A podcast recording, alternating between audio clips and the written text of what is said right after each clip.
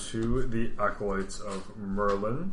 Uh, today, today we'll be doing a another a topical podcast. Uh, this time about mostly architects and gardeners, so to speak, and we'll get and writing styles, and we'll get more into that. Uh, but anyway, so we're your hosts Johnny, and John. and today we have a special guest. Hey, I'm Tim, special guest star. Yeah, so our friend Tim is here. Um, so uh, we're going to be pretty freeform about this. I mean, we have general stuff we want to talk about. Uh, So freeform in, in the form of gardeners as opposed to architects. yes, yes, we are gardeners uh, today, as George R. R. Martin would say. so, uh, so I guess we just define what architects and gardeners are and kind of where those terms come from, just to start.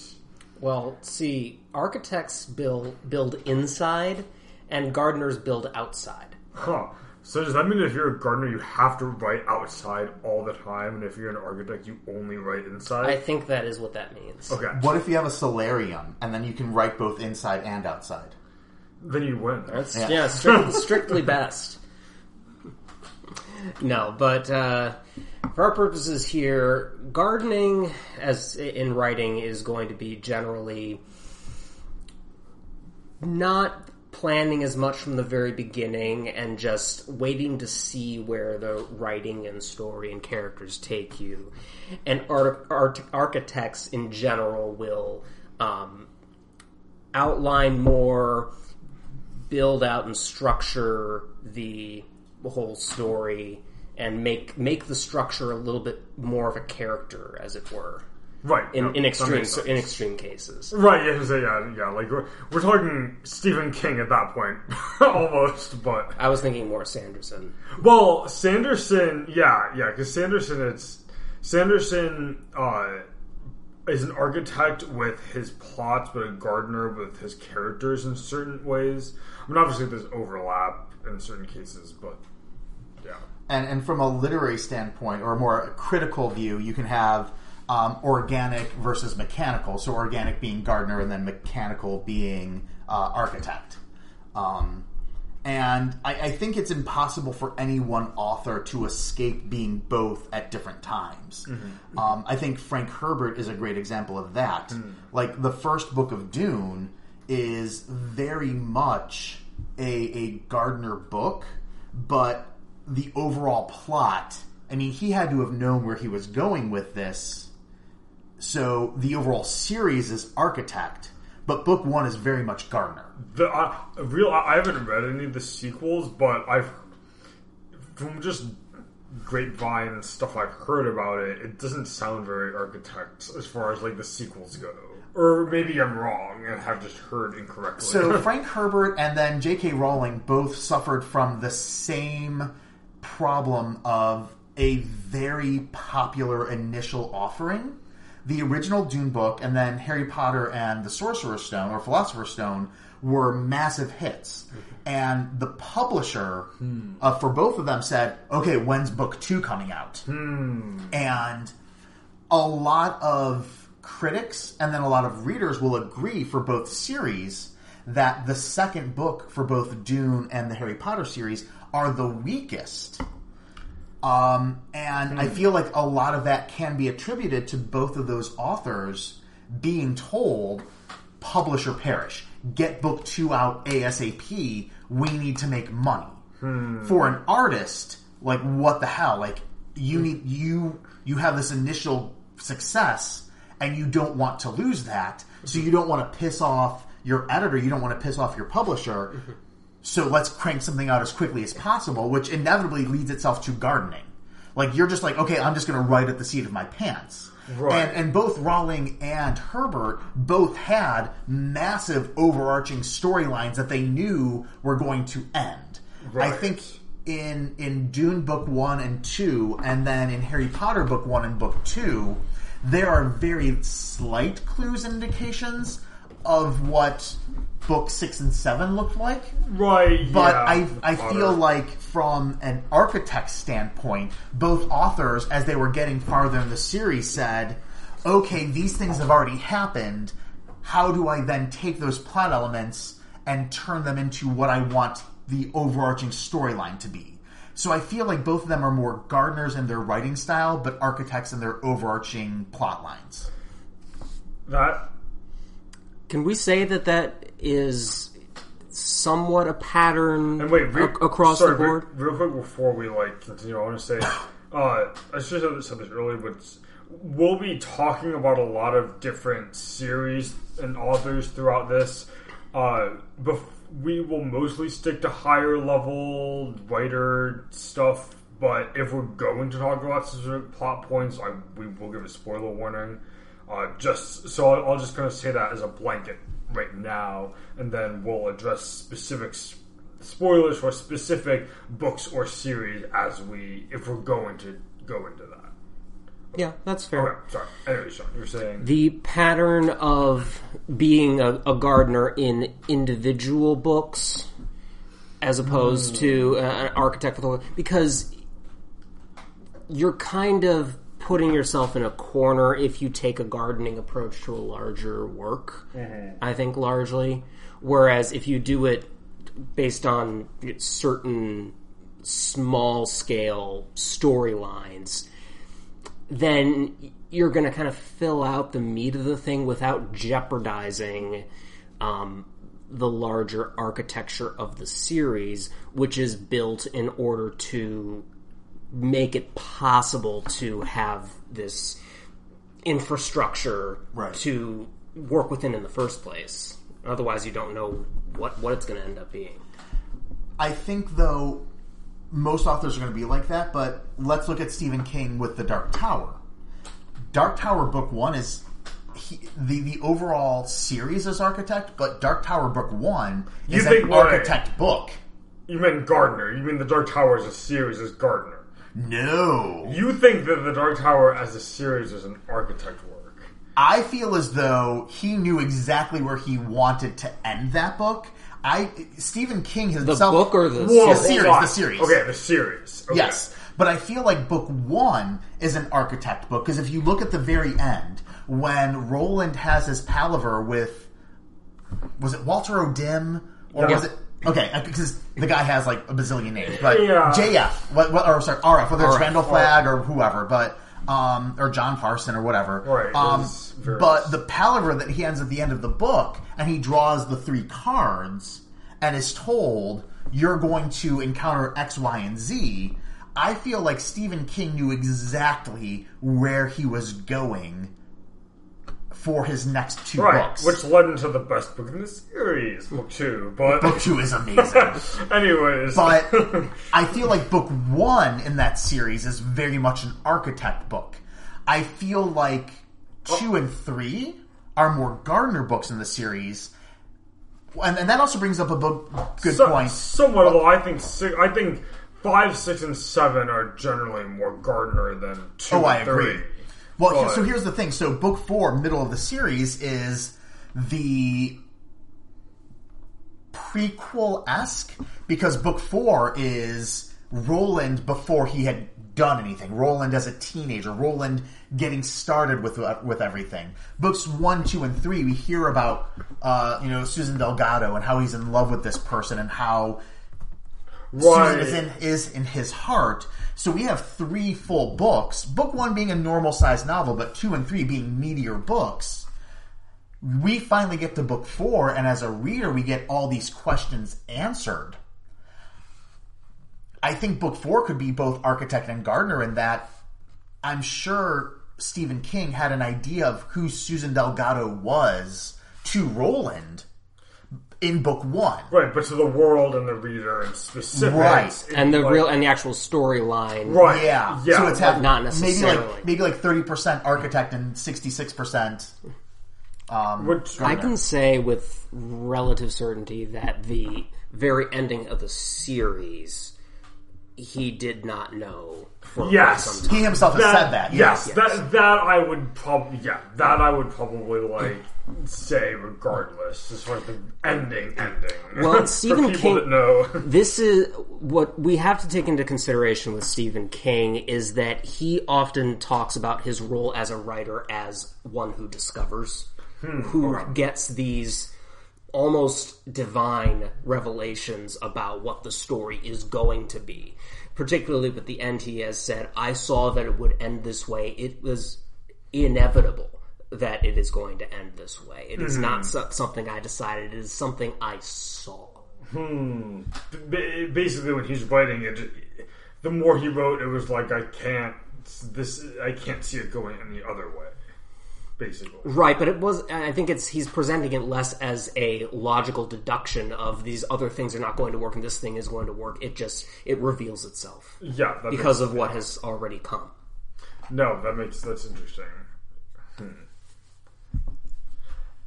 But that being said, um, I feel like a lot of authors probably encounter that same situation where an author will have this great plot concept and they start writing and they inevitably get to a point where like oh either i'm contradicting myself or i've painted myself into a corner or Right.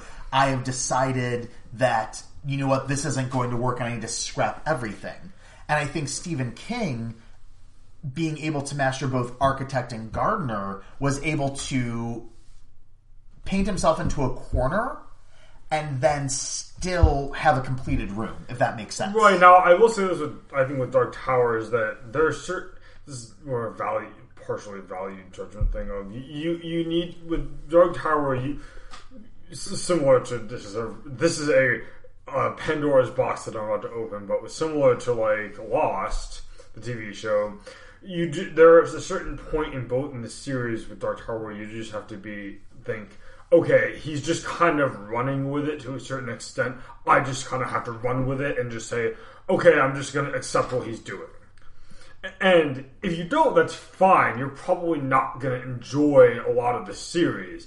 But, like, it is very enjoyable and there's a lot to gain from that if you accept, okay, there's some stuff he's going to might contradict or go back on. But he's just kind of going with it, so I'm just gonna kind of go with it. to I. I think it's really important that you appreciate the journey. Yes. You could say, one could say, because I have to say this, it's the journey before destination. Suffice Uh, it to say that that is nowhere more um, you know, effectively communicated than in the Dark Tower, in my opinion. Hmm. Hmm. Nowhere. Those, Nowhere. those are uh, those are quite the fighting words. Um, uh, but what if I don't enjoy parts of the journey of the Dark Tower? then does that still hold true? It does. It does because you're not supposed to enjoy the entire journey. There are things you're supposed to learn from. There are things that you are supposed to um, continue on and repeat, and other things that you uh, try not to do again. And that's the meaning of knowing the journey of your life. What if I look at parts of the Dark Tower and say, I don't care, this is dumb? Alright, that was reductive, but. Yes, very reductive. Anyways. I, I think um, it's the hallmark of a I- good John, author. That, Well, oh, John was firing shots at me in the Stormlight Archive, but that's a whole. which I haven't read yet. So, Right, But yeah, to, to bring to a series that that uh, you've at least read, Yes. um, it is the hallmark of a great author to create, and I feel like this is more gardening than anything else, to create individual scenarios where you as the reader feel helpless and you as the reader feel lost and you and as the reader feel like I don't want to be on this journey. And I feel like the Expanse series does that multiple times very well. I, I agree, although this is, uh, I'm going to semantics and say, not necessarily I don't want to be on this journey, but like, I understand why these characters don't want to be on this journey. Well, so so let me bring to um, specifically book seven. So, are you going to, is there going to be uh, spoiler? No, this will be this will be spoiler free. Book seven of which series? of the Expanse series. okay. But book seven, the pro, all of the protagonists and all of the characters that you're rooting for are all down on their luck. All of them are getting beaten down, and all of them are being Yes. Repressed. And mm-hmm. as a reader, Yes. I remember vividly thinking, I don't want this to happen. I do not feel good that these characters are suffering in this way. Yes, I. Like this And I- feels like this feels like too much. No, Even it that was feeling? I it No. was more like I'm relating to this character so much that I personally am feeling the struggles that they're feeling. I don't know that an architect view could ever achieve that sort of emotional connection. No, I, I feel like it, it has to be a Gardner view, like to be to have that sort of minutia. Right, and there's a particular book, eight uh, characters arc that is uh, that that I think is not going to not spoiling keeps that feeling of the authors knew that this character was generally going to be pretty pretty stuck in a particular space and that that feel and kind of you felt that feeling of that's really bad. And, they but they but they kind of and there were certain decisions that they made in book eight in particular where it's where they said this is this situation is really sucks. It really sucks to the characters. They think it really sucks and it does. Yeah. and then and they and they let you sit in that for a while.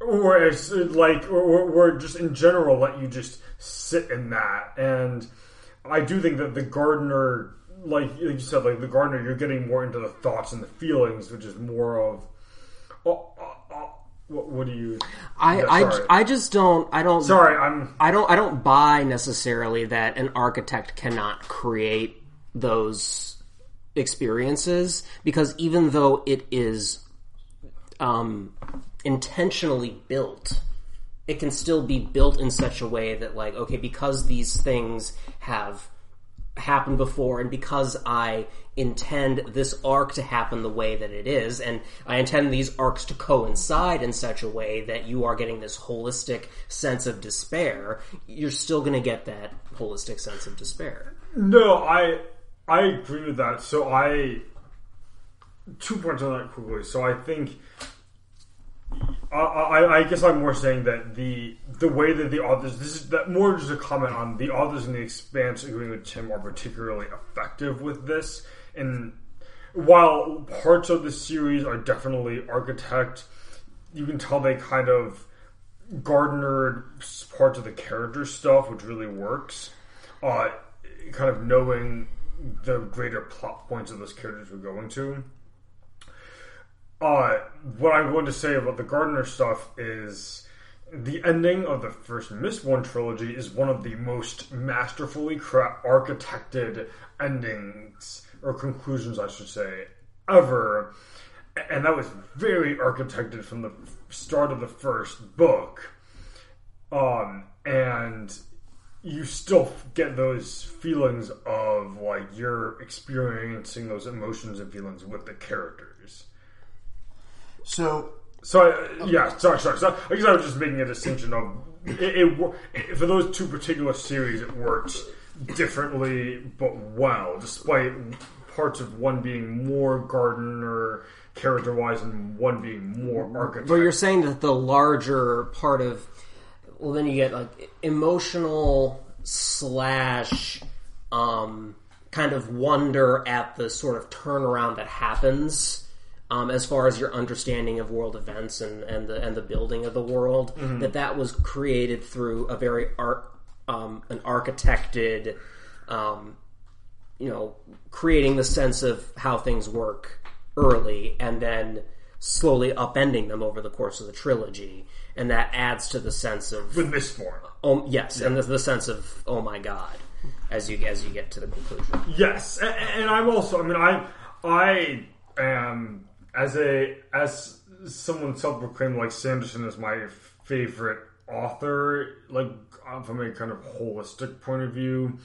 Uh, I, so I'm he's generally more he well, Sanderson architects his plots and gardeners a lot, not all of, but like certain like architect or gardeners a lot of his character stuff with is certainly within each book. Um, so I, I am, uh, and I guess I was more agreeing to what Jim was saying about the Gardner stuff in the Expanse, but as myself being someone that like really appreciates like really appreciates forethought and uh, certain payoffs like expectations and payoffs that are more uh, going to come more often from an architect point of view as far as ex- setup slash expectation and payoff. I think a lot of what we've been talking about, though, is an author will have an idea of where he wants to start and the middle and the end, which is architect, but then everything else fills in the middle, which is gardener. So, is there a way to definitively define, sorry, definitively decide is someone an architect or a gardener? Because if we're going with the basic ideas and going more of a like a critical view, if we're going mechanical, mechanical is everything builds upon itself. Okay. Which is going to be more the architect. So it's like mm-hmm. we're building a structure and we know where that structure is going. right So from point A to point B to point C to point D, we have a clear map versus organic, which is we have this great idea to start and we're going to see this idea bloom and figure out where we're going to go as that idea blooms. So is it fair to mm. say that all these all these concepts that we're talking about as gardening concepts well, they were thinking about this and they were germinating that, blah, blah, blah, but they knew where they were going in the end. Is that inevitably a gardener concept?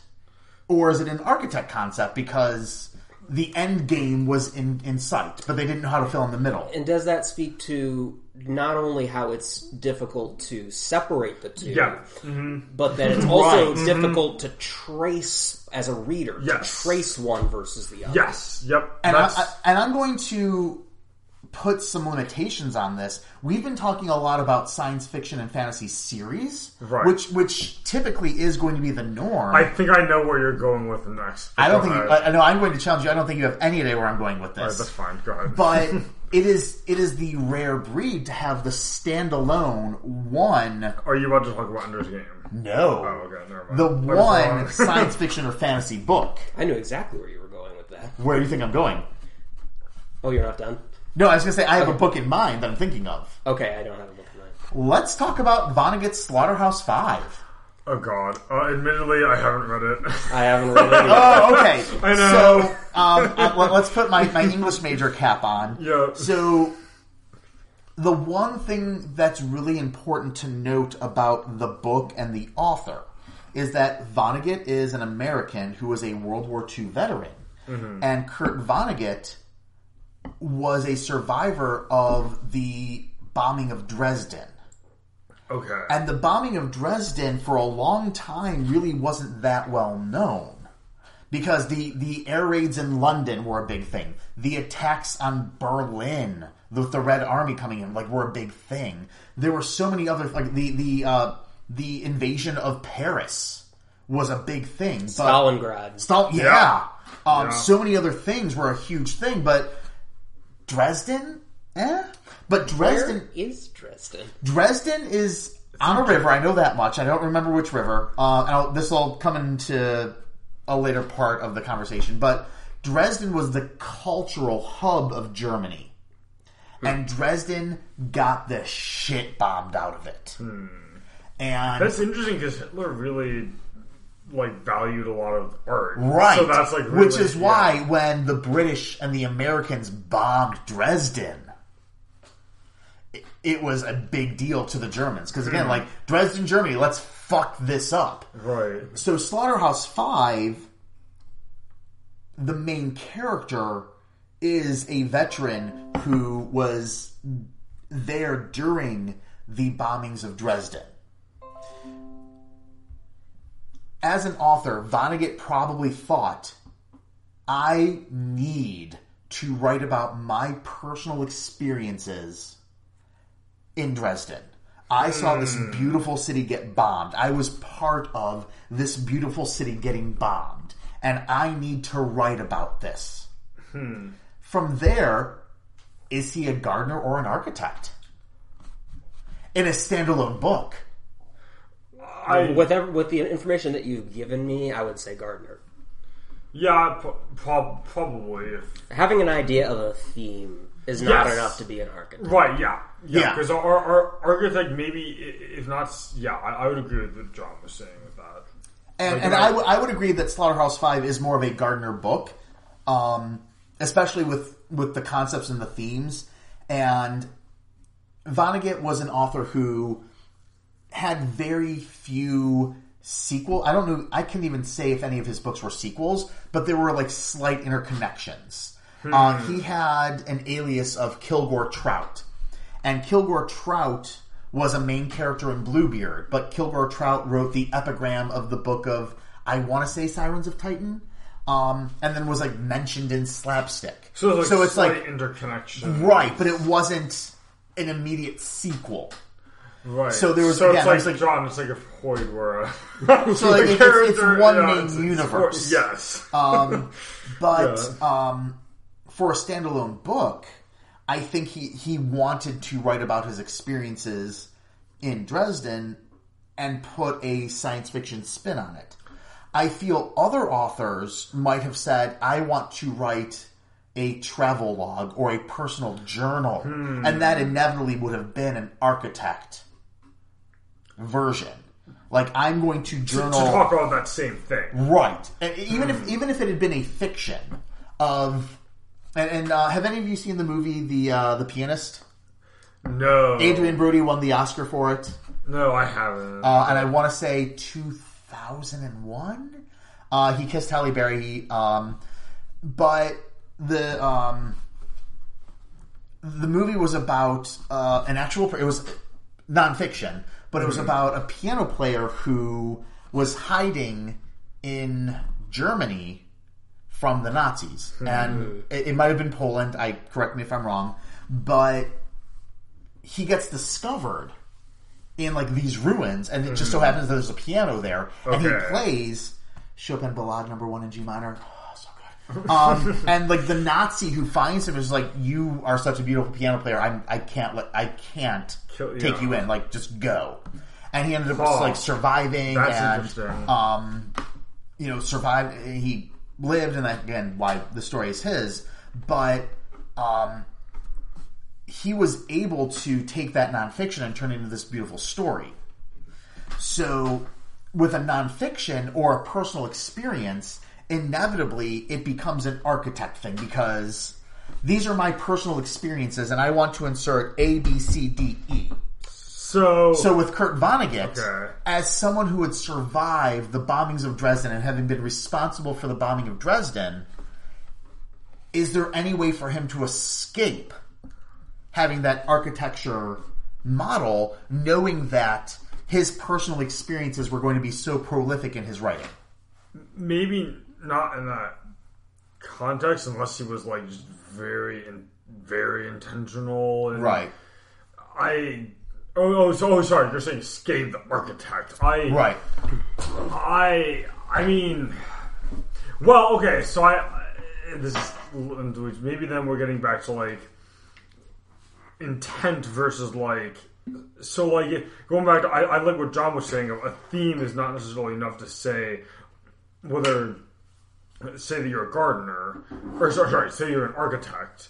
So like if you're running all those experiences, you might still write about them in a gardener way despite knowing vaguely where you want things. Well, I don't know. Can you do that though? Can you have an architect plot line and an architect mindset and do gardening writing? It- Can you can both happen at the same time? And this is really aside from read Slaughterhouse Five, so I, I I'm I'm, I'm saying this without having like a point of reference for this, but Well, what you you told you told us two things that I want to highlight. One of them was that he took this nonfiction experience and made a story out of it. Yes. The other is that he would have wanted to hit points A, B, C, D, and E. Right. Those two things can coincide. But I agree. but uh, I'm in, most of the time I'm inclined to think that they don't because when I hear that you're making a story out of this, it's like you are for the most part, not trying to totally mirror what happened. Now, maybe he does have those points and that's it, and he's like, he's filling in the rest with stuff that didn't really happen. So that is possible. If that is the case, then I would say that there is a large architectural element to the writing because you have to have these different things, but then you garden within those gaps. Hmm. So, is it then fair to say that an architect can create four, five, six garden beds and create Oh, a specific, like, I want to plant petunias there and gardenias there and azaleas there and hostas there? Does it still count as architect or garden? Like, can you say, no, you're cheating in one way or the You're, other? you are describing architecture in gardening terminology by this point. Uh, but but am I? I mean that, that and that's the question I'm trying to raise is if I'm going to say I'm going to create four flower beds and see what happens in those flower beds, am I gardening or am I architecturing? And You're well, so maybe part of it is like, what is your end goal? So in art, so in that, in your specific example, I would say you're still a gardener because the your, your question, you- you're kind of asking the question of what's going to happen when I do this. Whereas an architecture would say, I'm trying to get here. How Right. do I get to here? Like I want to have my garden look like this. Mm-hmm. How does my garden look like this? Right, As yeah, opposed yeah. to, so like- if you're doing it before the fact or after Right. the fact in a certain way. Yeah. Like if you have these these gardening beds, you are putting certain things in place, but because they're starting points, it's like if you know, if you have are starting with certain characters and you know that one of these characters has this particular race and gender and you're like okay because of this particular race and gender they're going to react a certain way about this or it's going to go mm-hmm. in, in in in this general direction i wouldn't call that being an architect Yeah, I, Personally. yeah. No, I would. Yeah, I would agree. With, I would generally agree with that. But again, I, yeah, I would at least on a philos- like philosophical level agree with that. Just, I, I again, I haven't read Slaughterhouse Five, so I. but yeah, but I would. Yeah, I would generally agree with that. so you were- so you weren't talking about player piano that one time no, I was not. Oh, that takes me back. Oh wow. Um, You've read Player Piano, but you haven't read Slaughterhouse I started player piano. Okay. So therefore I know of player piano. Yeah. So we were talking about Vonnegut and then suddenly we were talking about the pianist movie and I was like, wait. No. I, I think I lost track here. Are we talking about player piano? No, I, I had a huge Vonnegut kick for a long time. Like Bluebeard, Slapstick. Oh, slap, Slapstick need is to- weird. Like people like get a designated last name and like it, it's just weird. It good but weird. Um, Don't we all get a designated last name? Well, no, because your last name would get like removed from you. Ooh. Oh, Yeah, like, you would no you would no longer be helper. You would be like so in the in the book, like the main character's last name is now Daisy. Anyone else who has the last name of Daisy is part of your family. oh, so it's like, like you're like almost shuffled every. Like Yeah. each person is like shuffled when they're born, almost. Yeah, and it, but it's like a The promo- family unit is determined by the state. Yeah, Yeah, jeez. Okay. um, yeah, I'll, I think we should at least on architect and gardener stuff. I'll, I'll, I'll only say this on, I guess only with, with in regards to like Sanderson and.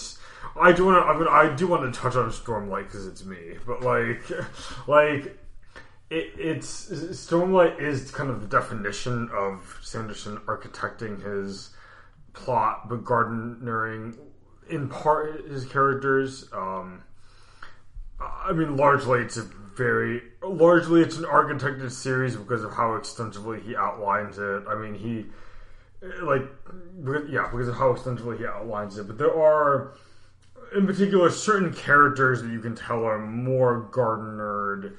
That like Shallan is more gardenered in general. I think. Um, uh, and like some others like are I think generally more architected, but I um, but like in general, the Stormlight Archive would largely be what I would think of as like this. When I think of like an architect, that's kind of what I think of. Just because of at least again more from a plot point of view of like so someone asked Brandon at a Sanderson at a um like signing or something a while years ago. They asked like, "What book are you look, looking forward to writing most?" So the Stormlight Archives is going to be a ten book series for those that don't know. And he, Brandon just Sanderson just answered book ten, and that was it. So you know he's thought, at the very least, he's thought so far into the future with this that he knows like at least some semblance of these are the big plot points that are going to be hit in like at the end. um, but yeah, that and then yeah, so that I, I would say Stormlight for me would generally be this is what an architect like the at least plot wise looks like, largely speaking. Uh, although the Mistborn ending is kind of like that, like I said, but um, I, I Song of Ice and Fire. Oh god, No, I was gonna say so. Making it more personable and topical, as readers, are are any of us aware, or do we think about as we're reading? Do we feel as though, oh, this was gardener or architect? Do we feel like, oh, this big surprise that was revealed was thought out a long time ago, or like, oh, I totally didn't see that coming, and I wonder if like the author stumbled upon that, think- and does that impact well, the reading so experience? I, I, I I'm going to go to an example that is not from reading. So, spoilers for Star Wars: The Empire Strikes Back for anyone who hasn't seen it. but I am your. But it's a spoiler warning, just for all the people that haven't seen the movie. I am your father was not in A New Hope. Right. That is a technically a gardener. I'm done. that is That a was so that was that was not good. I'm done. that, that Ruined is it. That, that is one of the biggest twists in anything ever, and it was a gardener moment.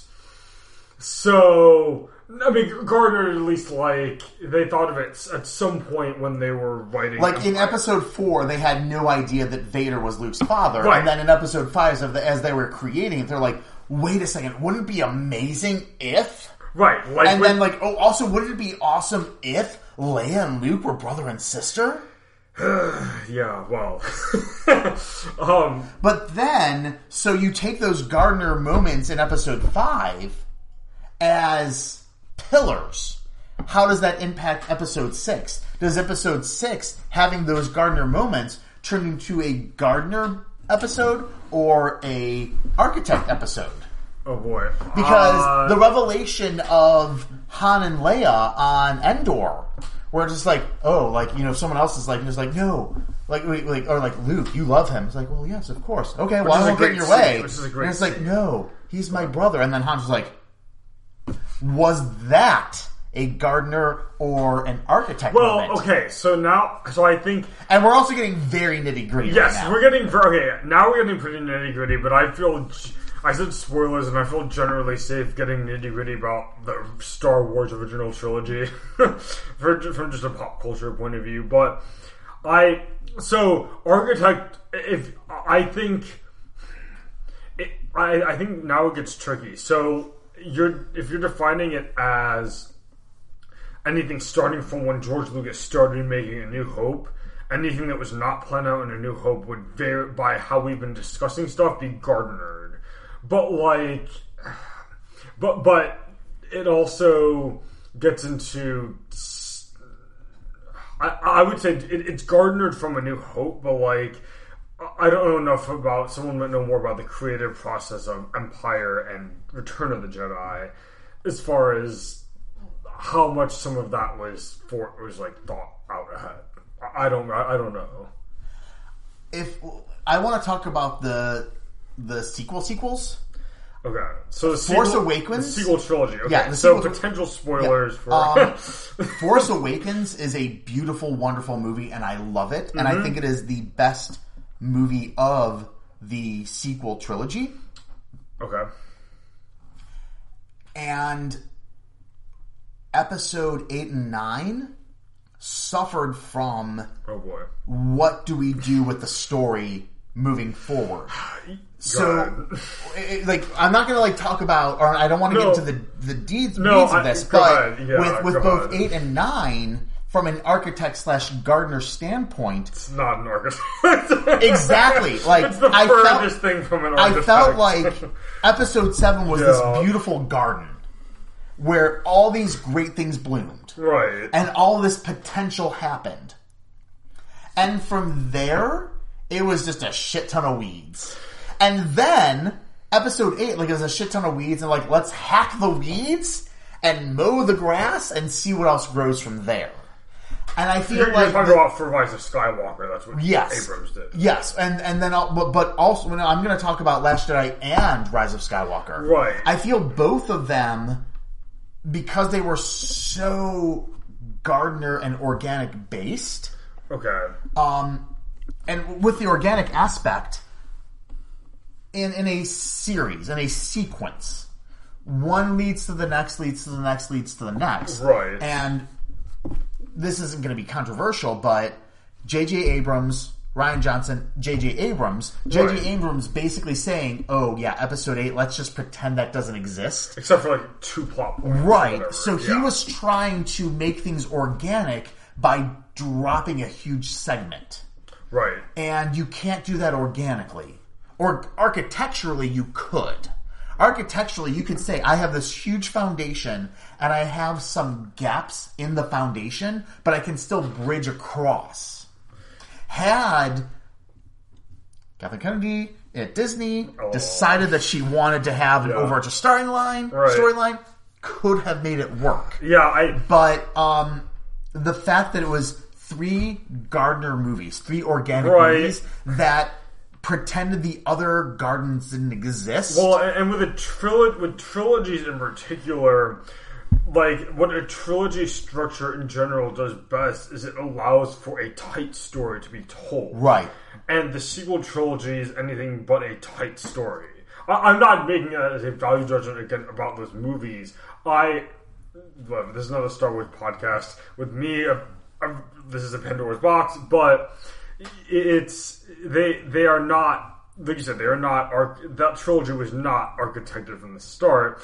Now the giant asterisk I would say to a lot of this with the Star Wars sequel trilogy in particular is that a lot of that and this is maybe just a larger well, I guess it is in part just a difference in mediums of books versus film. Of you have this generally going to be more creative, like cooks in the kitchen, so to speak, for like a movie or movie series than there will be for like a book series. And so you're going to have more conflicting visions for like a movie series than you will for a book series in general, uh, with a couple exceptions. But like, but and so I think that a lot of the inconsistency with the architect versus gardener viewpoint of the Star Wars sequel trilogy can, without kind of just saying it, is is largely due to they behind the scenes in within Lucasfilm they didn't know they didn't Lucasfilm was not organized in how they were going about the sequel trilogy, and so I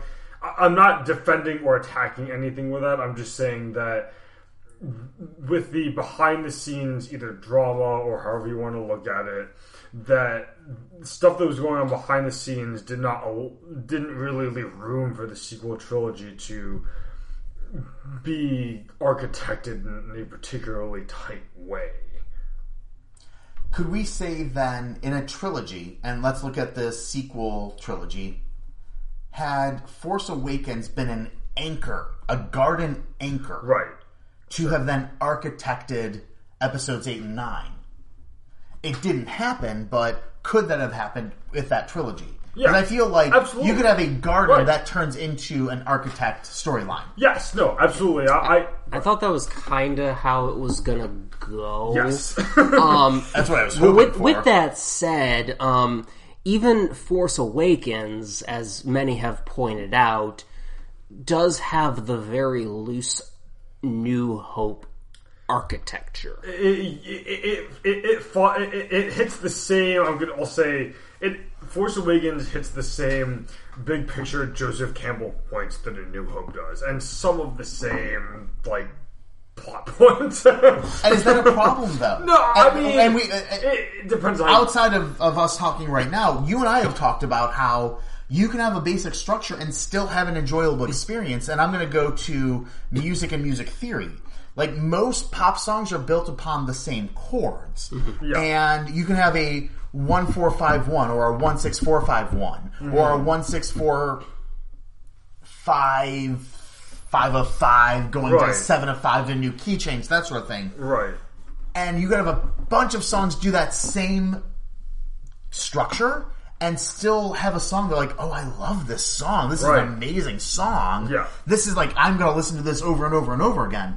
It's using the same foundation as hundreds of other songs, but you still love it more than other songs. Right. So there's nothing wrong with Force Awakening taking the structure of New Hope and making it its own movie with that same structure. No, I, no, I, I agree. And this is kind of it is some of the Joseph Campbell stuff of a lot of stories Right. are kind of re- repeat similar themes or nar- uh, large narrative structures and that type of thing. and and going with the architecture theme, there is nothing wrong with saying I'm going to architect this pre-existing plot, but I'm going to add a couple of flourishes that make it amazing. Yeah, no, uh, That, or not amazing, but like make it catchy. different. Yeah, yeah, ca- That, like, catchy, everyone's I going to like- enjoy I it. like that word. Yeah, I like Yeah. the word catchy for that. Yeah.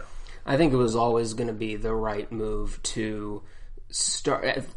What was it? Forty years later, Yeah, like like 30 30 years, years, yeah. yeah. 30 years later, So, yeah. going to start. Um, well, I mean, from A New Hope. Yeah. is, is going to start on the same footing to be like, okay, we are doing a return to form thing. This is this is Star Wars. This was something that worked very well, and th- there are story elements that are not dated Yeah. in- Right. when it comes down to it. Yeah. So you do that. You you have a reliable vehicle to get the audience used to the new storytellers and the new and the new directing storytelling techniques, and then you go off and do your own thing, which they did. But Right. But and one, it's, it's, which this is partially the art talks partially the Arctic Gardener stuff, partially just not. But like initially, it was Abrams, Rian Johnson, and then Colin Trevorrow, who was the Jurassic World director. It became obviously Abrams, Rian Johnson, Abrams, and so now and without going into this can of worms, I enjoy.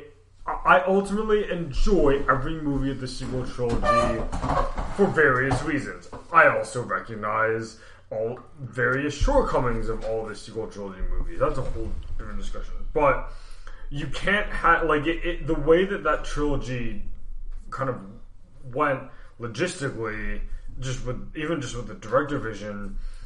It, it, it- wasn't going to look like a, it just wasn't going to look like a cohesive thing, and so like because there was there there was there even needed to be from the very beginning there needed to be a just a little bit of architecture. Right. Yeah. Which, which, which, which, yeah, like which is is again a more random comment of they. So Lucasfilm basically jettisons all of the everything that's not the movies, Clone Wars, Rebels, like all the non quote unquote canon books, for the reason that they wanted to make everything have a story group that was dedicated to making this thing look cohesive. And then your which maybe some of the books and some some of the stuff there's some continuity but your main flagship trilogy looks anything but cohesive.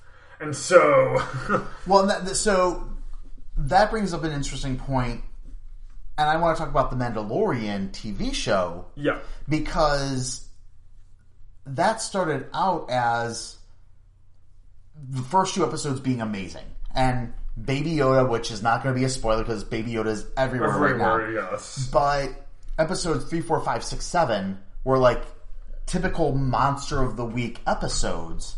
But then you get to episode seven, which is the traditional bank heist episode. that yes that was And I, I love a bank like with Peter Capaldi in Doctor Who, the bank heist episode for that. Loved every second of it. I love a good bank heist episode. Um, and then when you get further from that, episodes nine and ten of Mandalorian, and anyone listening, if I'm got the episode numbers wrong, I apologize. But a big criticism of the Mandalorian was this is just monster of the week. This is just one episode after another after another, aka organic gardener, gardener, gardener, gardener. We're just going from one episode to the next, and then you get to episodes eight, nine, and ten. You're like, oh wait, everything's being drawn together. Everything there's a common thread. And Doctor Who was a master of doing that as well. Yes. So, is there a way then to garden with an overarching architect theme as well? Yeah, I, yeah, and again, I, I, I think a lot of that comes down to the creative team and like who's involved. Like Mandalorian, it was Jon Favreau and Dave Filoni was involved. Because Dave Filoni is just the master of Star Wars, but that's a Oh, whole Jon different. Favreau. Da- yeah, Happy, happy fighting Black Widow in the boxing ring. but, um, so one thing that we've all been talking about is series, series, series, and I brought up Slaughterhouse Five as an individual book, but can we think of any individual science fiction, fantasy books, or even TV shows, movies that are just like an individual block?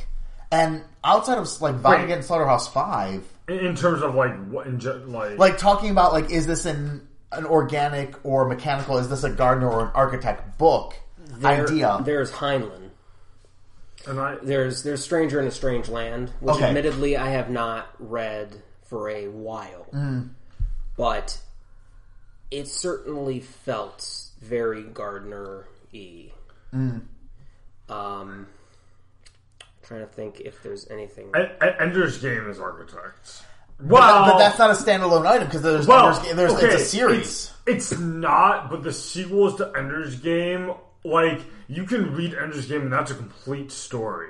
Uh, yes, Like, I will agree so- with that. Yes. Because the, the like you can read the sequel. so we, we can limit this to like yeah. first in a series, right? Yeah, not knowing because it was going to go So, further. for example, like Because Dune could also be the same right, and thing. then, and then without spoiling a lot, Whereas- Miss, whereas- you could also read the Miss the first Mistborn book. I'll disagree. you Same with like um, Song of Ice and Fire. Like that was no. definitely like I, I series. the- the I think first- this one so is the same. I, I think the first Mistborn book oh, is more um, def- certainly than a Game of Thrones. It's Right. more like the the the central conflict of the first Mistborn book is resolved in the first Mistborn book. And that's where I would differentiate it. Whereas the central conflict in A Song of Ice and Fire is not resolved in a Game of Thrones. I would yes, I would agree That, with that. that, that's, that's, and, and then where- the central conflict in Mistborn is the exact same resolution of the first book of Dune. Of like we've overthrown the Eh, antagonistic um, power. Yeah, No, I, I, no, I mean like in, in both. but I, I, in- I might have to. No, in Mistborn and in No, Dune, I like first book. spoiler wise, I might have to edit some of that. Well, that's fine. Anyways, um, But so so is there any one standalone does not continue on to a further series like entry that we could think about? yeah. So what I'm thinking of is the ocean at the end of the lane. Well, a couple, a couple, the ocean at the end of the lane by Neil Gaiman, which is my favorite um, book by Neil Gaiman.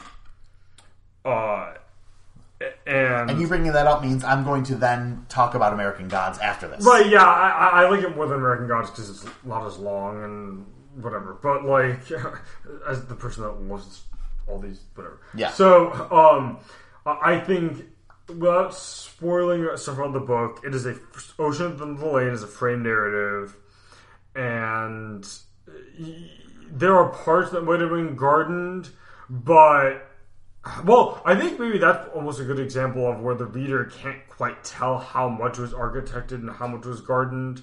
Because Neil Gaiman is amazing right, at that. because like in parts, I'm like, I think this book was gardened because he he wanted to explore certain themes about kind of like certain he wanted to explore certain themes and the book just kind of does that but like it, it's hard to not think that he didn't have certain specifics that he wanted to get to Uh, insane. Well, American Gods. I think there's maybe a, a couple more architect things with American Gods. Yeah. But one thing, the big, the kind of main thing at the end being in particular, but Yeah, well, with Oh. with two characters and their names, I that was planned ahead well in advance. And I feel like Yeah. with with Shadow, everything was decided. Like we have this character, and this is where he's going to end up. Yeah, So I feel like that's Architect. yeah, Um, but going with Neil Gaiman and going with the Sandman series, um, Neil Gaiman has very vocally talked about the first bound uh, issue of um, Sandman, which is Preludes and Nocturnes, and I want to say it's six issues. Issues one, two, three, four, and five. He was just flying off the seat of his pants, not knowing where he wanted to go. Hmm. And then he wrote volume six, or issue Oh. six. And issue six, he's just like, oh, oh, this is where I'm going. So he wrote five issues, just like, okay, one after the another after the another. So it was 100% gardener. And then he gets to issue six.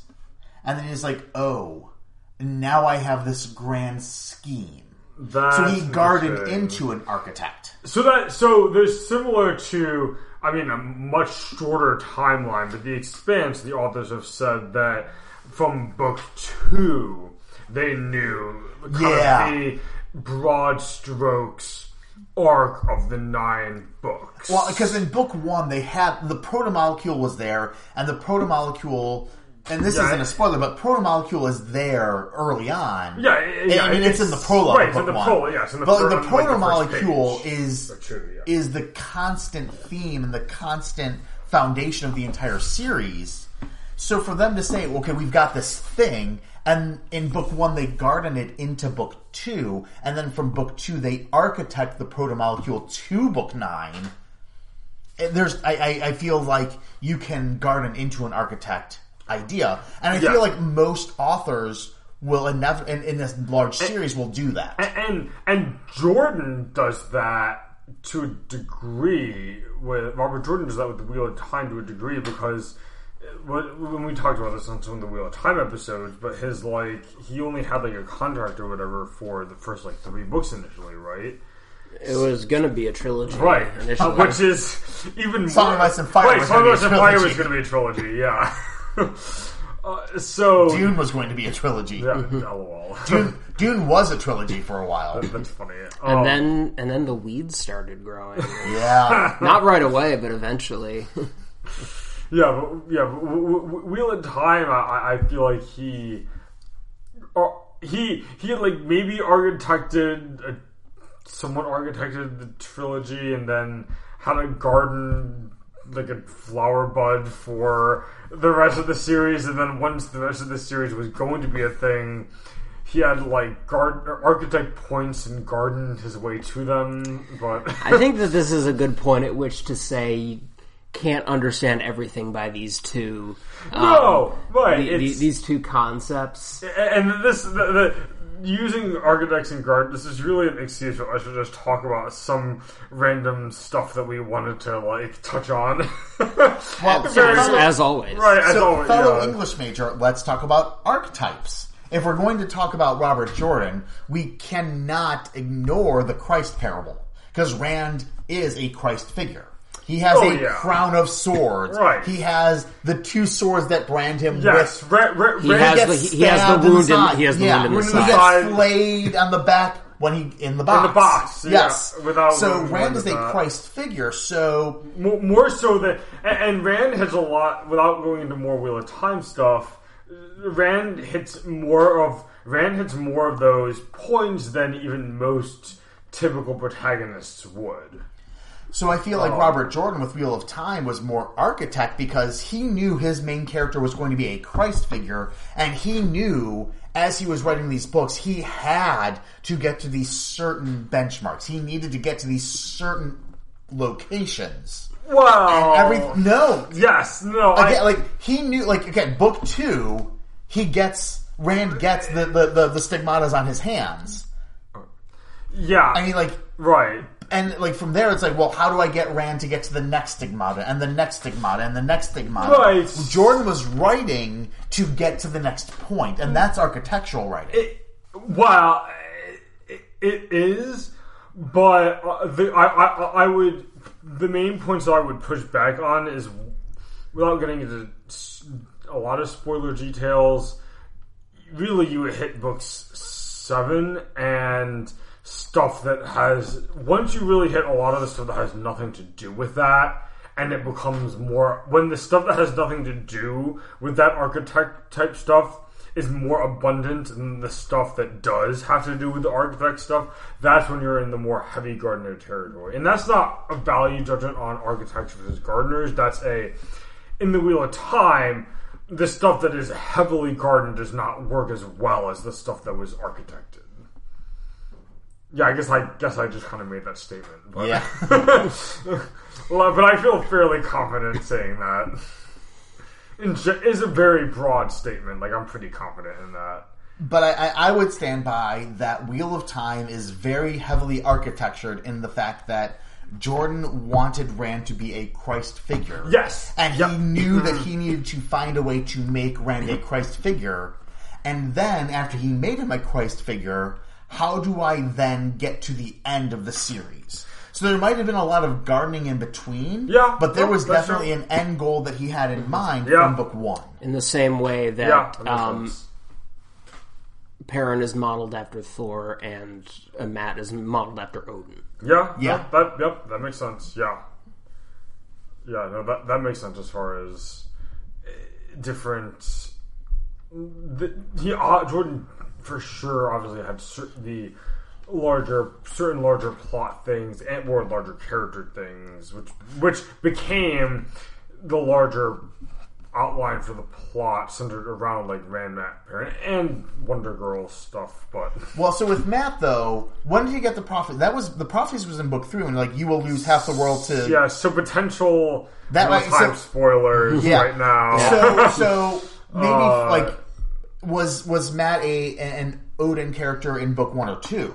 he gets the prophecy in four. Okay, I was gonna say I didn't think it was. I, I was gonna say book it- three, it- but he get, which he, he gets because he goes through both sets of door of archways in four. um, so book one and two was he an Odin character? He was. he's more of. I mean, I would say he's more of a Loki because he's yeah, I was, a I was, yeah, I was thinking the trickster, but um, as soon as he gets the prophecy and you and that when you finally get to oh wait that's what that means when he gets that prophecy and the eye thing mm-hmm. you're like oh wow and i 100% believe that in book four jordan knew exactly what was going to happen to mat but Yeah. book Yes, one two and three yes. i think i think mat was Well, and that's where Wheel of Time is an interesting case where I, I feel like book and we talked about this, Jonathan. Book four in certain cases was a that's where he really started to hit kind of outline more of the larger plot points that he eventually wanted to hit. Was it was it book three at the end where Rand is like, "I'm the Dragon Reborn, I'm the Dragon Reborn"? Yes. So uh, yeah, I agree because I remember reading that, knowing exactly what was going to happen, and still getting a little bit of a chill, like, "Oh wow!" Yeah. So I agree with that.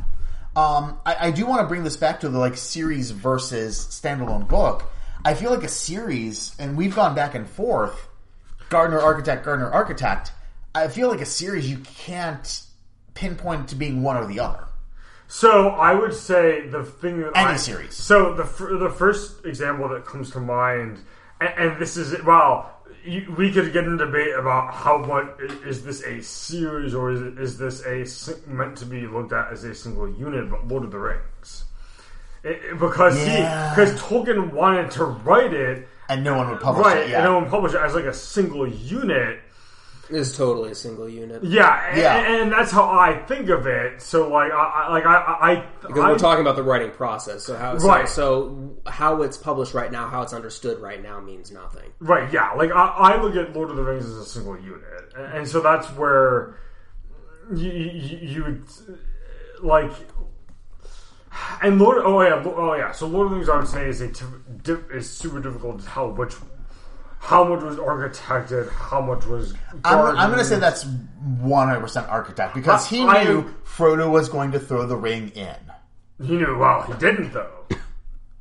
Frodo fails his quest. Uh, Or, uh, he does. He chooses. He chooses not to throw the ring into the pit. Yeah. Like Frodo that, fails okay, his that is quest. accurate. That yeah, like that's that is what happens. Um, I think then I, I will recant and then stay. Tolkien knew the ring would get destroyed. Yes. Yes. Oh yes, absolutely. Yeah. and, and I, then, then I will also Absolutely. further and say I think Tolkien knew that Frodo would not would have a fall from grace, Or, or, and or- that that Sam would be his saving grace, and that Gollum, evil destroys itself. yes, Yeah. Mm-hmm. Or evil destroys Or- evil. Yeah, yeah, evil. Yeah, yeah evil destroys evil. Yeah, yeah, or, yeah, or or maybe eh, whether or not he knew specifically that Frodo was gonna not choose, like actively choose to not destroy the ring. That like he, like it, it was very, it was gonna be very murky. But I think the rest of the Fellowship. I mean, did he know what Legolas and Gimli and and Merry Well, were going to do?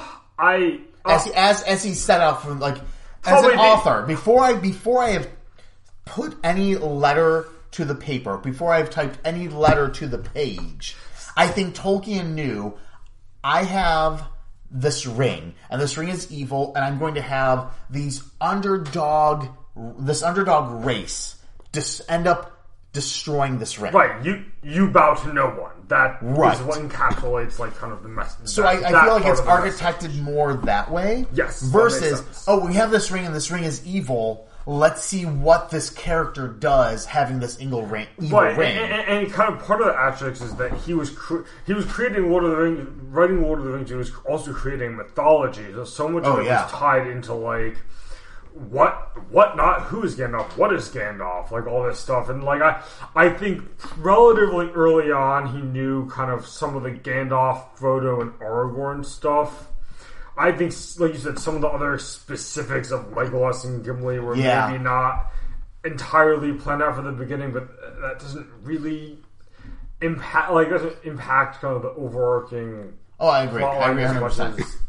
Much percent as- I think we need to acknowledge also that maybe more than any other writer, the decisions of what to do with characters in the story itself and whether something is architect or gardened is so much more of a tip of the iceberg. Mm-hmm. You go, what, what, what, go on. I'm talking about the lore. Yeah. Oh, yeah. And just the- the history of the entire my- world. One, probably one of my favorite little details. This isn't really spoiler per se, but when they're in what's it the um uh when uh, in, uh they're in the field of like basically the dead faces. Oh, of yeah. Um, I forget what it's called. Um, The what? Sorry. the The swamps. field, the swamps, the field with the dead faces and ghosts. The candles, like Um, Oh, what's the? I don't- I don't remember. But like, so Frodo, Gollum, and Sméagol are, but are walking through the, the, the field of like kind of the dead vo- uh, ghosts and like candles and faces, and basically all the all the context that's given is this was a battle that was a battlefield that was fought long Dead ago. marshes. Yes, dead marshes. Yes. Thank you, thank you. Um, this ba- battle was fought long ago here, and like stuff happened, and it was just really awful. But that the main like that's supposed to be those, and this is partially lore, partially just the uh, Tolkien's writing process of all of the faces and like, stuff that they encounter are kind of rep- that whole section is representative of, of Tolkien looking back on his dead friends from World War II. Yeah. Like One, which, but- or, or what? One. Or yeah, yeah, Yeah. which which is like whoa. So like in that sense, when you're reading that and especially knowing that, does it really matter? Like you said in that context, what specific character decisions Tolkien had That in is mind? a that is a different kind of foundation. Right, yeah. for sure. Well, that, well that, that's I'm, that's what I'm just saying is kind of just one kind of example, and that's not even mythological. Like what that's what you said with some of the lore that you get into with Tolkien. Well, so let, let's go with Tolkien and let's go with World War One and let's go with British authors. Let's talk about the Narnia series. yes, I.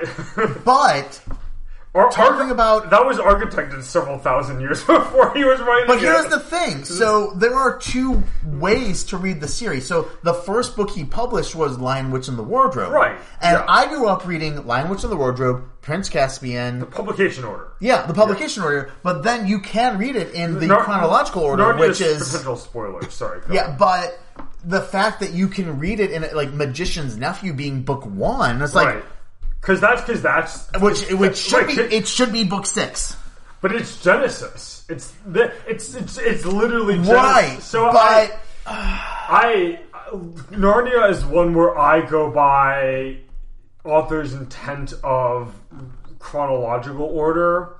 I, I I under this is a semantics thing, and I totally understand why some people might people would prefer publication order, but Magician's Nephew is Genesis, and so like, however, so It's author's but with- if we're going with publication, well, yeah, yeah. But if we're going with publication, so early on, Lucy goes to the wardrobe and she meets Mr. Tumnus at the lamppost. Yeah. The lamppost, and that's book one. The lamppost in publication order isn't explained until book six. Right, yeah. So, Yeah, okay. as yeah. an architect, did Charles Staple, Staples Lewis know where that lamppost came? No, I don't think so. Well, I mean, well, I, I, I would genuinely think not. So- He so knew he just- where that lamppost came. he, he mean, did he So retcon he ex- it in book six? Well, because in book Yeah. six he explains where the lamppost comes from.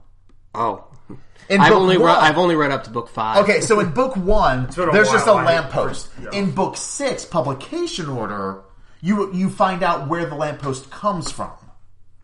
I see. Yeah, I see what you're saying. but if there's there's a an alternative version to read them in chronological order, which is book six happens first.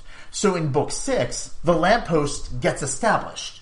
And then in book two, which is Lion Witch in the Wardrobe, oh, the, yeah, the lamppost. Oh, yeah, from the last book I read, that's where the lamppost. Yeah, that's really cool. The lamppost is still there. Yeah, but that's only one small part. There's a lot more though. Oh, Because because so- the, the main antagonist of book one is also Jade- the main antagonist. Jadis, Jadis yeah. is The also in Witch, book yeah. four and book six. It's, it, it's his double analog. yeah.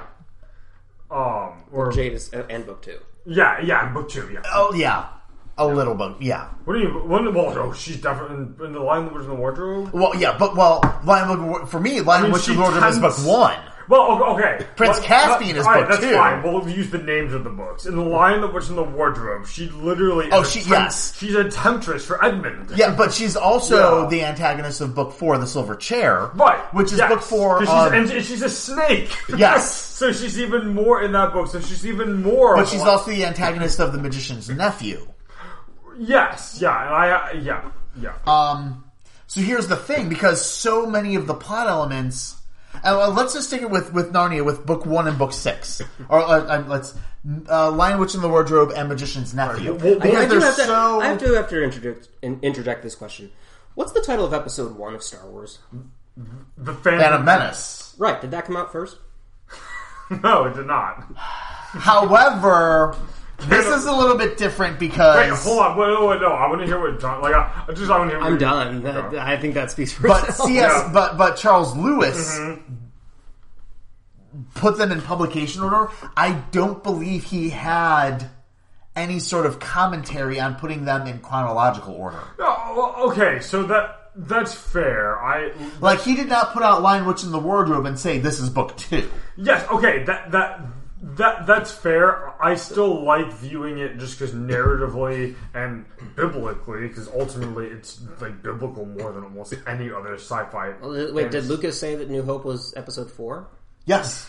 Oh, really? Yes. You like the, the scrolling text that says episode four. in Well, book. well, and uh, even when he was writing the original trilogy, he kind of knew he he, he kind of thought of it as a trilogy of trilogies, where he was going to do four, five, six, maybe eventually do one, two, three, and eventually, eventually do some version of seven, eight, nine. Why did he? Why did it take him like 15, 20 years to? I asked George. I Yeah, and, and so here's the I other have no thing. clue. And, and as a quick tangent, as a kid in elementary school, um, I was very cognizant that this was a nine-part series. So probably like circa Hmm. Yeah. 1985, 1986, I was aware that this was a nine-part series.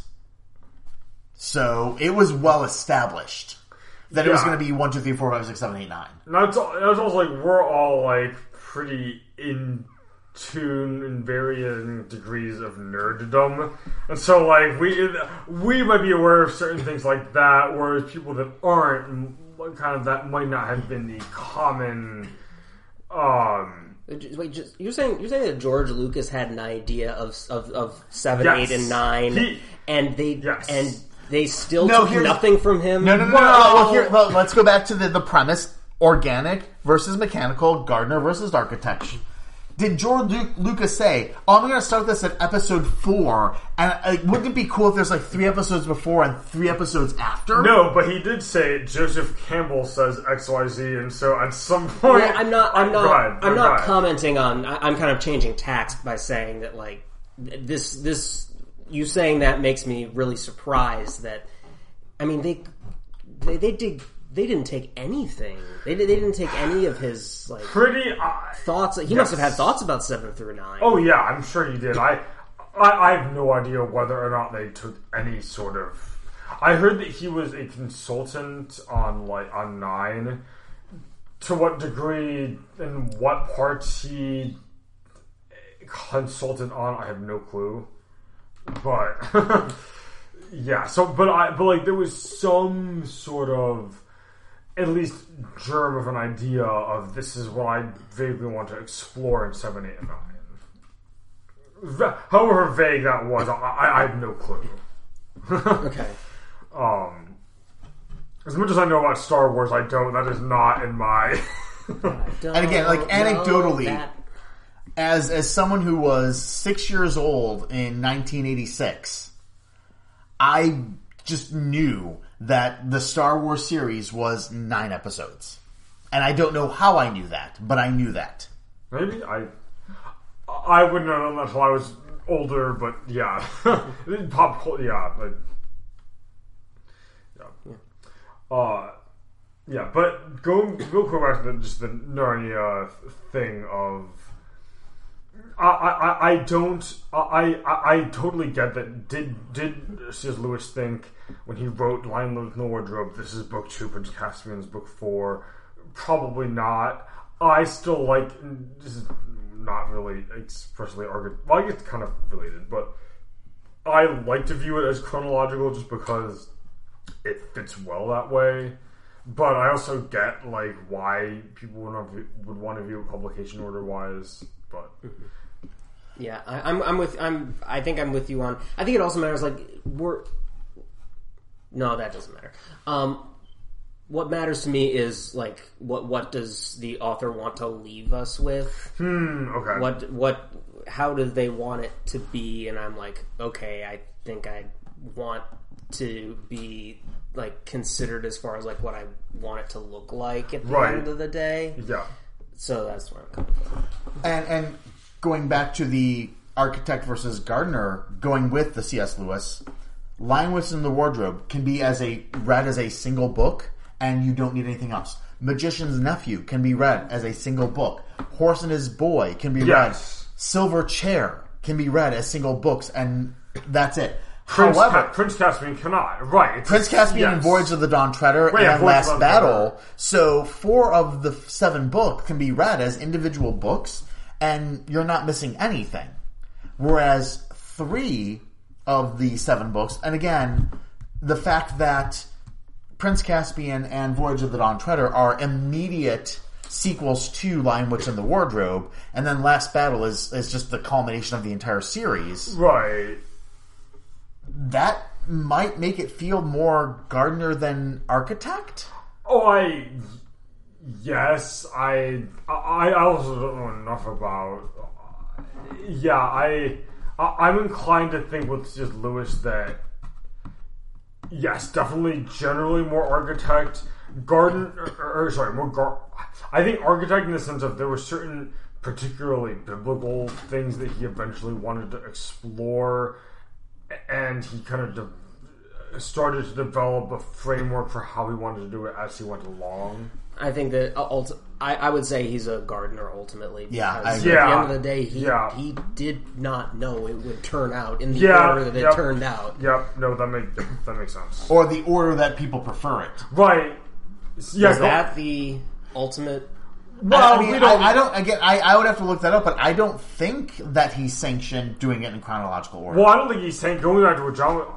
I, I don't know. Maybe he did sanction it. What he prefers it to be looked at one way or another. But the question would be going back to what John was saying mm-hmm. about what, how does he want it to be viewed in the end? Mm-hmm. And even if even if we forget how he wants it to be viewed, it is now.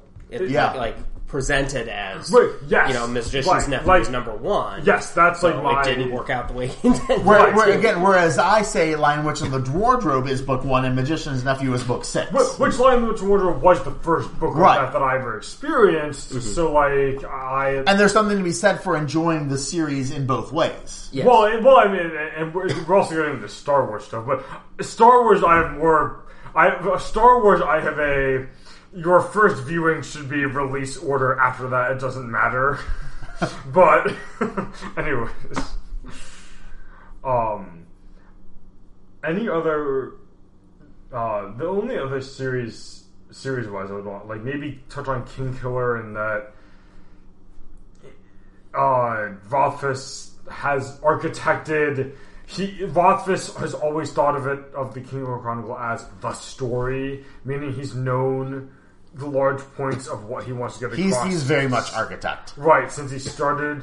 He is very much architect, but then you get into how he writes some of it, and some of it feels somewhat gardener. He's, But- That that that can be said for any writing aspect. Okay, that's true. Like I want to get from point A to point B. Right. Architect. Filling in the middle. Yeah. Okay. Yeah. Yeah. Yeah. Yeah. he, he's he's so much of an architect that he hasn't just painted himself into a corner; he's shut himself into a windowless room. It's funny because Cannot it's get true. it. Yeah, I was say, right, yeah, twenty, just, yeah, yeah. Um, Yeah, I think ultimately, and, and this might be a conversation for another time, I feel like the architect gardener conversation would be better focused on standalone individual books. And in the fantasy sci fi world, that's hard to come by sometimes. yeah, I, And that's why I brought up Slaughterhouse 5, and I'm, I'm hard pressed to think outside of Vonnegut anything that really stands out. I mean, I haven't.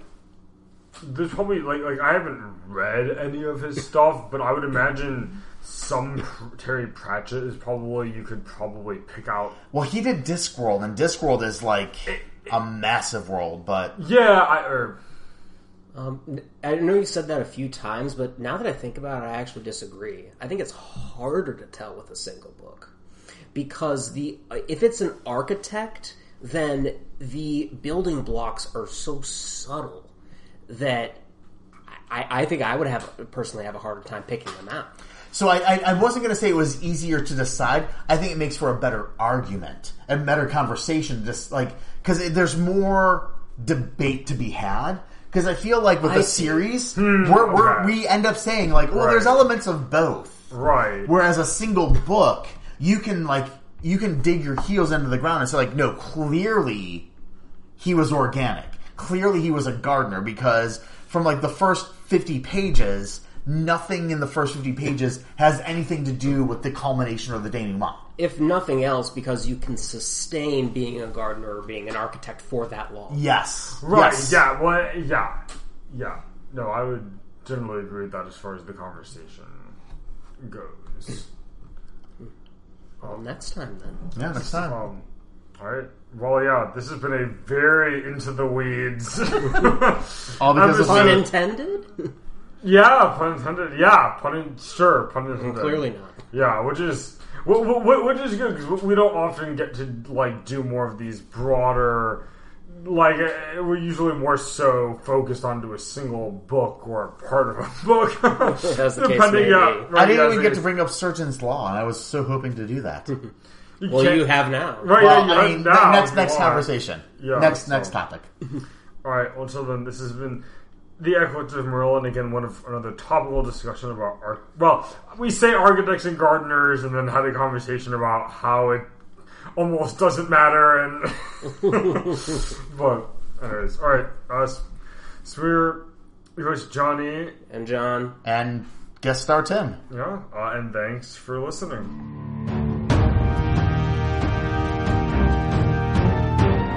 Okay, so what I would say that about it about that is the Stormlight Archive talks a lot about Journey versus Destination. The Dark Tower is all about Journey versus Destination. It is whether you yes. the the whole series is predicated upon uh, a destination being the thing to go towards to and it's what it's all about and you eventually get to it and it means nothing Yes, yeah, I, yeah, that, that's, yeah, that's fair. The Dark Tower didn't make me cry ever, but that's, Can I that's not what i said it's not what you something? said. It's not what you said. So Go ahead. last night we were talking about one of my favorite books is a book called Gravity's Rainbow, and the main character is on this massive quest to uh, to prevent this massive attack, and fails.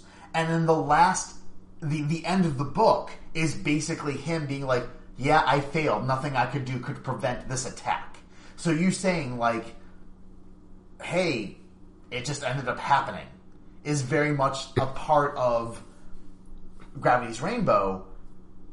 It's very rare that you have a book where you have the protagonist at the very end fail and lose. Mm-hmm. where Well, you're and saying Dark that Tower des- technically does. I that. was saying, well, you, you, you could say that he, in, s- fro- from a certain point of view, achieves his goal of reaching the top of the Dark Tower, but then. yeah yeah he, he does He does, he does. does he does he does, succeed Yeah, he does succeed. success ain't what he thought it would be Right, yeah. yes. yeah, yeah.